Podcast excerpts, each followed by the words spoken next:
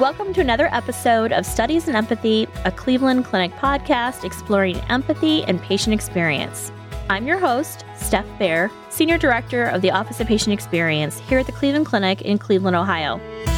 And I'm very pleased to have with me today Yamilith Gonzalez and Ermanella Mohammedi. Yami, Nella, welcome to Studies in Empathy. Thank you. Thank you so much. Thank you so much for having us. Yami is our Cleveland Clinic clinical transformation intern. She's a graduate student at the University of Florida and has a passion for improving patient access and the quality of healthcare. And Nella's an intern with our strategic workforce planning team. She's a graduate student at the Ohio State University and is motivated to develop her knowledge of healthcare management and address health disparities within underrepresented communities. How are you guys? Good, thank you. How are you doing today? Good. Thanks for sticking with us throughout the entire internship, let alone being dragged into a podcast. no, it's our privilege to be here. Well, this is very exciting to talk to you. When we think about a place like the Cleveland Clinic and, and how we're an academic medical center and, and teaching and mm-hmm. learning is mm-hmm. part of who we are, I think it's so important that we also ask our students in all realms, not just our residents or our nursing students, but mm-hmm. in all realms, how we're doing and what you've learned from us and what we can do better. So mm-hmm. this is mm-hmm. going to be a great conversation for me. Thank you. Thank, Thank you, so much again. Yeah. I want to start off right away by getting to know you better in your healthcare capacity. So we'll take it one by one and we'll go with Yami. What drove you to healthcare? Yeah, so Nella and I both have very similar stories. We both came from immigrant families, and I migrated here at the age of two, and Nella came at the age of six. Um, I was born in Mexico, and my parents didn't really know English very well growing up, and I kind of stepped into that role of being their translator and their guide. So I really navigated them through a lot of aspects of life, but I was there often in like healthcare visits. So, not even just primary care, but those emergency situations that do come up in life. And from a young age, I kind of saw the opportunity for healthcare to improve. My family and I saw a lot of barriers to access. Uh, it's it wasn't just a language barrier too. It was also like cultural health literacy, and so knowing that I was going into grad school for my master's in health administration, I'm always out here looking looking for ways to remove those barriers to better give care to underserved populations.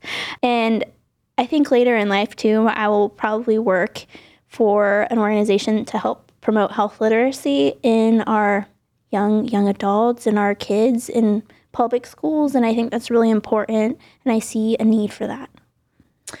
I love um, your your story and that you shared it with me so early on. So thank you for sharing it again today. Mm-hmm. One of the things I learned from you this summer was to think differently about reaching all populations. In fact, even on this very podcast, in the last few months, we've talked to folks that are outside of our traditional realm. And we talked to, for instance, Monica Ramirez, who is an advocate for migrant workers. And I mm-hmm. want to credit you with pushing me to think differently and to engage in different conversations. So this is where our interns are just so important in so many ways. Yeah, no, and I think the clinic has done a great job too with being an advocate for patients who otherwise wouldn't have a voice or feel confident in sharing their voice. So I've seen that a lot during this internship. Well, that's nice to hear. Nella, what drove you to healthcare? Yeah, of course. As Yami mentioned, very similarly, we both come from uh, immigrant backgrounds. I moved to the United States at the age of six with my family from Albania and been in Cleveland ever since. And specifically, what it was for me was being a patient here at the Cleveland Clinic at the age of 11. Um, going through a life threatening surgery really gave me a different aspect of healthcare. And from that, I thought I wanted to be a nurse originally. Realized I can't stand blood, so that was not the route for me, but I still loved the field of healthcare and helping patients and being an advocate for them, just like they were for me. And my parents still don't know English, so I'm always there being an advocate for them.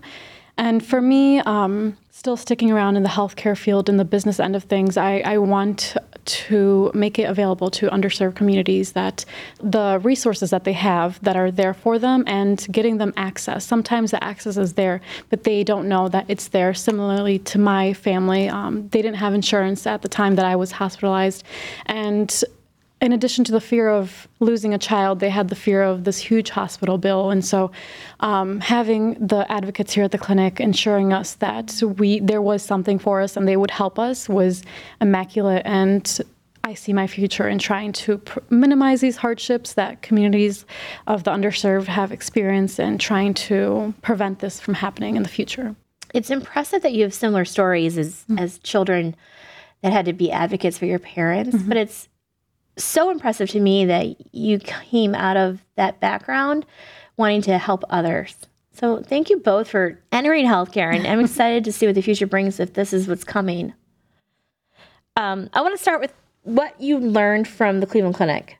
What what exposure did you get that you wouldn't get in a traditional classroom? What did you learn while you were here. Let's start with Nella. Yeah, sure. Um, I've had the privilege to be here uh, a few summers ago as well. So this is my third time coming back, and each time I learned something new and experienced something that I wouldn't have, experienced if it wasn't being for this specific position.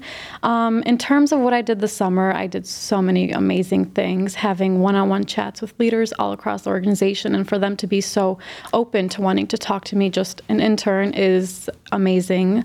Um, in addition to great shadowing experiences. I got to go and visit the Mentor Site uh, hospital building.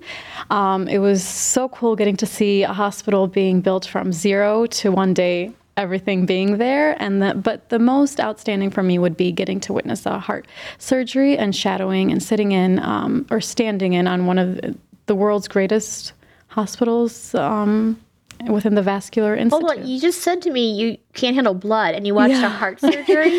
yes. well, pass out? No, surprisingly, I was really worried of that, but it was at an angle where I saw a little bit, but not everything. Okay. So it was the perfect balance of seeing something, but not everything, where I would have to pass out. That's a really cool experience. Yeah. I'm glad, and real wide breadth of things you got to see. Yeah. Yeah. That's great. Yeah. Thank you. It was truly something that I wouldn't have been able to do if I wasn't in this um, internship. Truly, I've been here two summers uh, as well, like I mentioned, and the summer I got more autonomy and, and more exposure to these things that one day I hope to be involved in in, in some different realms. Very cool. Yami, did you see anything you wouldn't see in a classroom? Oh my gosh, so many things. So, with clinical transformation, it's a wide institute and it's enterprise wide. So, there was. What's in clinical transformation? Because it's such a weird name, right? Yeah, right. So, there's a lot of departments underneath it, and that's patient experience, the ombudsman's under there, uh, continuous improvement.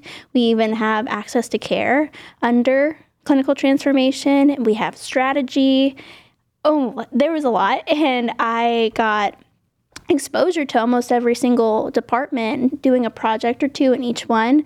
And I think what I learned that I couldn't have learned in the classroom is the magnitude of the work that we do and how impactful it is, even down to just making sure that our objectives and key results are aligned across all teams is really important because if we don't if we're not all on the same page then our mission isn't going forward. So getting to see the background works of how our senior directors our directors our program managers are all working for common objectives and common goals was really impactful and being part of quantifying those qualitative measures was a great experience.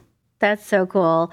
And it's so true in, in healthcare there's such a, a difference of specialty mm-hmm. that if you you can get very siloed and you can get very buried in your own work and and not be able to look at the whole. Right. So those objectives, those key results, that north star that our organization uses to say this is what matters most. If we all focus mm-hmm. on these things, the rest will follow. I'm so pleased to hear that you saw that in our culture because we mm-hmm. we hope that's how we make decisions, and that's yeah. really neat to have it reflected back. It really is, and I think one of the most fascinating ones that I got to see that was a real enterprise in- initiative was the plan of care visits and how Dr. Mihaljevic has pushed that to be on all of our objective and key results. And I got to even see how the patients are responding. So I followed one of our program managers, Gretchen, around, and we spoke to patients and asking them if these plan of care visits are occurring. The plan of care visits are when the nurse, the doctor, the patient, or the patient's family engage together mm-hmm. in what's the plan for today. Yeah, and it's really important too because they discuss discharge. And yeah. so making sure everyone's on the same page and making sure that we reduce their length of stay. So, and that's also going to lead to a reduction in their medical bills. And I think that was something really encouraging to see how the team teams of teams really work. That's great. And I love that we didn't just say this is our goal for the organization, but we threw you out there and let you see if it's it in action and then mm-hmm. talk to patients. Yep. That's so cool. Yeah, that was the best part. I got to speak to a lot of patients. I didn't think with the 30,000 foot view that I would, and I got to speak to patients about every week in one form or another. Let me build on that for a second. You, you got a chance to talk to patients, mm-hmm. and I know that we had a chance to work together a lot, which I've really enjoyed.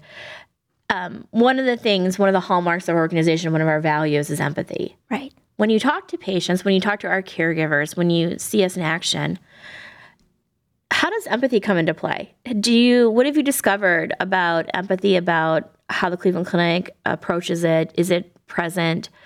What's your observation?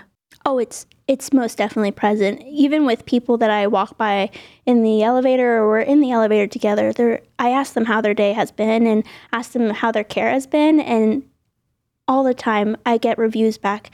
Oh, everyone's so nice. Everyone here is so empathetic. Everyone cares. And that is seen. So when even when I talk to the bedside caregivers, they too had such a gentle grace when approaching patients. They were there even though they are understaffed because of the current conditions. They were present and getting to be a part of also the Studies in Empathy podcast as being one of my projects, hearing other caregivers outside of this organization really pushing empathy is amazing. It gives me hope that that's a culture that we're all striving for in healthcare. I love that you you see it that it's present and you mentioned how globally we're just understaffed right now in healthcare. Mm-hmm. And I think empathy is such an important thing to not lose sight of because empathy reminds you of your why. Yeah. And it can be a panacea to burnout. It, it can be what you can protect yourself with if you can remember the why. Yeah. When you have hard days, because we're all going to have hard days. But I, I'm very happy that you saw caring in mm-hmm. action. Mm-hmm. I did. I was really excited just to speak to the caregivers too, and like makes and like learning their whys and what makes them get out of bed and come to work. That was a great part. Nella, in strategic workforce, first of all, maybe you can tell me a little bit more about what that even is. And then did empathy come up? Did you see empathy in action? Yeah, of course. So, strategic workforce is a brand new department that has been around for only for one month. We had, or not one month. I'm sorry, one year. One year though is not very long either. yeah. Uh, we had our uh, one year anniversary a few months back, and it was created, um, like you mentioned, for the staffing issues that we're going on. There's that are going on. There's so many challenging forces out there. We don't have enough staffing or the capacity, and so strategic workforce is is there to uh, create the capacity and capabilities and to forecast the staffing needs of the future. So instead of reacting to a problem, we are um, handling it right now in the know for the future. And how I witnessed empathy is since we're still on the preliminary engagements of trying to bring this department up, uh, I didn't get to see any face to face empathy, but I got to go to leadership rounding, another experience because of this internship. Uh, went to leadership rounding um, at Hillcrest Hospital with a few other leaders, and where we went to the patient's bedside, um, talked to two to three patients uh, within an hour or so. And um, it was great to be able to ask them, How are you doing? How's your care been? What can we do to alleviate any of your pain? And I think uh, um, empathy can be different whether we're feeling the joy of others or the pain. And the fact that the clinic, their leaders take the time and block their calendars to go and talk to these patients just goes to show their dedication and to empathize with the patient. That's awesome. Um, thank you for participating in Leadership Round. Yeah. It's such an important program where our, our leaders talk to our caregivers and mm-hmm. our patients about how their days are mm-hmm. so we know what we can do to make things better.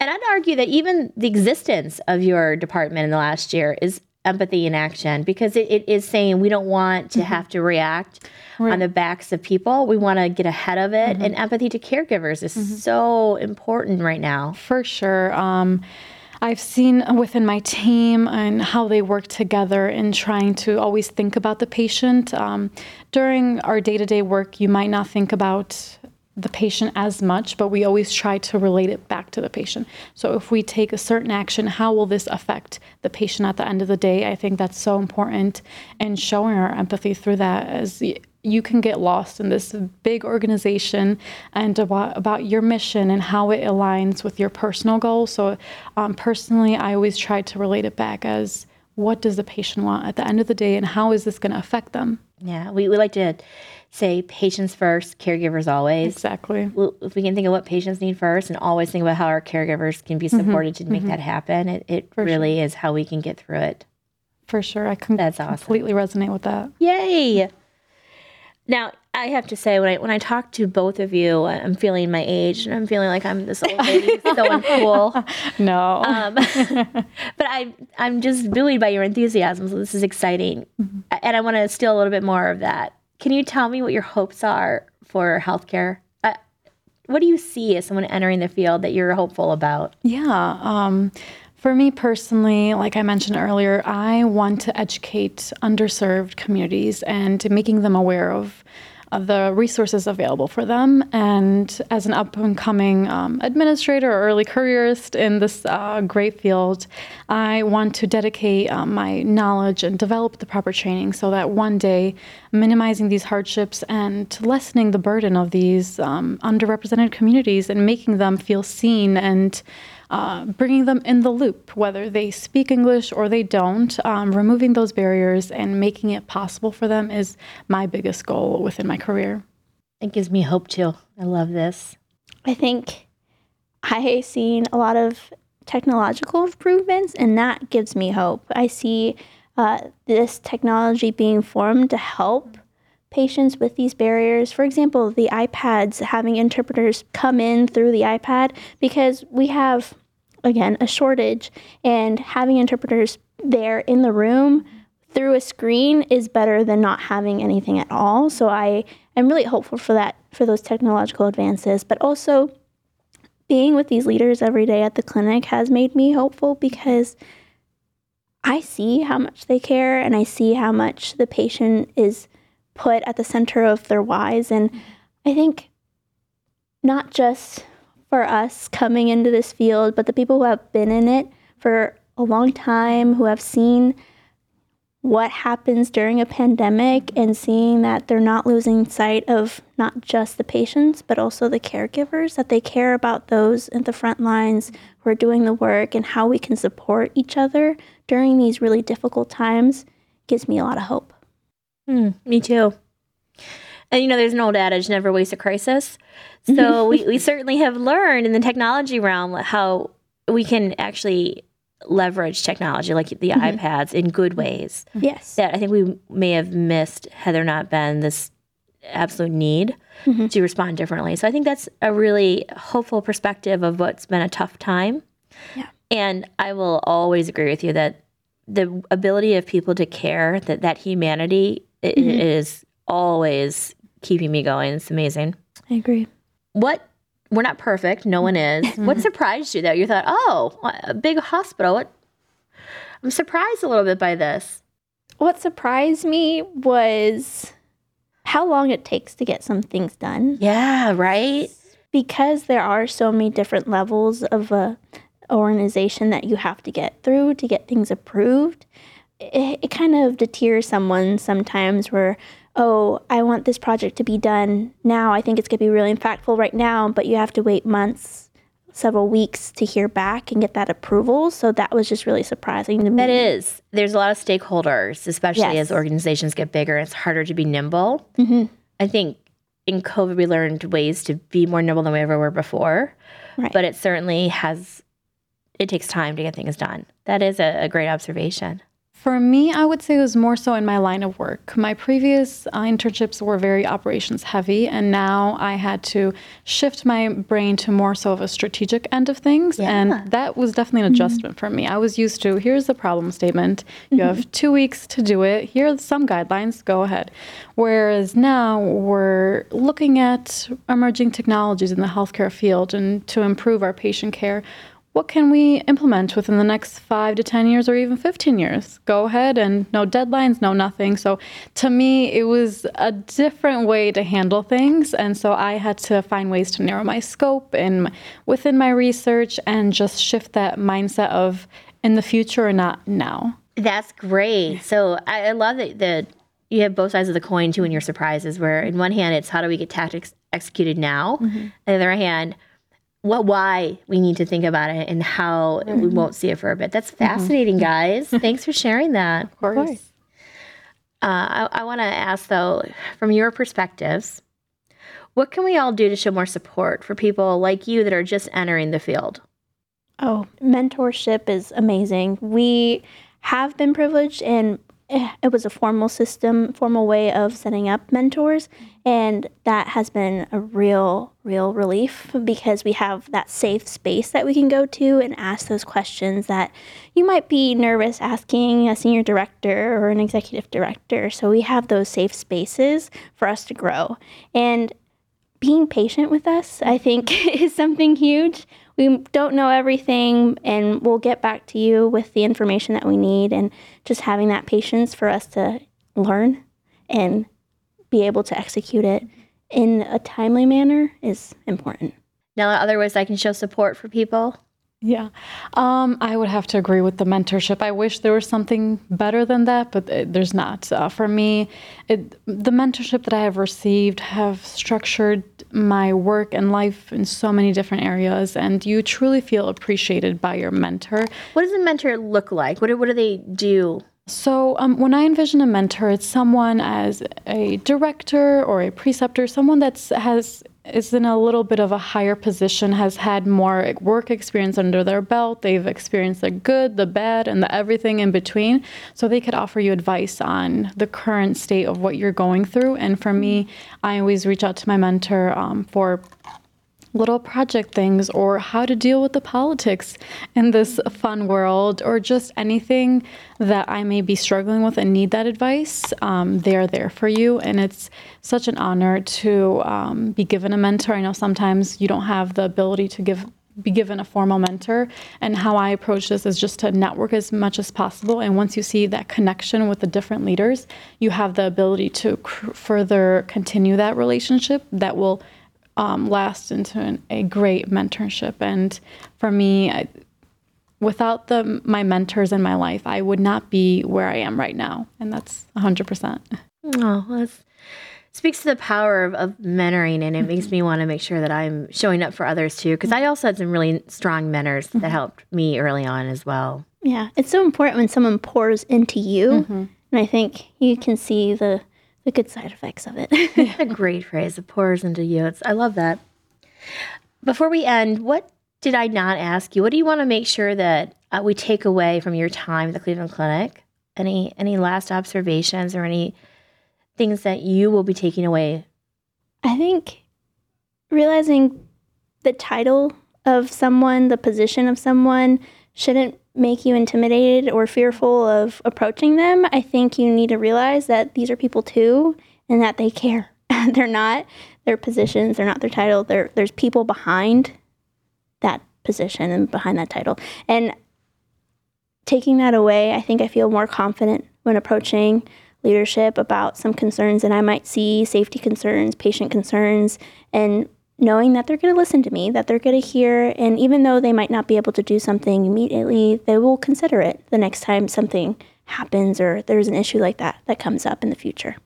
Yeah, I think Yami put it in such a great way. Um, for me, one of my most um, impact uh, impactful key takeaways from the summer have been to be comfortable with being uncomfortable. Mm-hmm. Um, you are in this such in this big organization where there's going to be times where you're not going to be comfortable and you in order to continue your development you have to be placed in those um, intense situations and that's where you you grow you, i've i've seen that um, when I'm placed in uh, meetings where I don't know everything that's going on, that's how I um, continue my development even further. I tend to pay more attention, and my uh, critical thinking skills are put in right away. And I think it's it's really crucial. I know we all want to be in a nice, safe environment and not have to worry about problems or mm-hmm.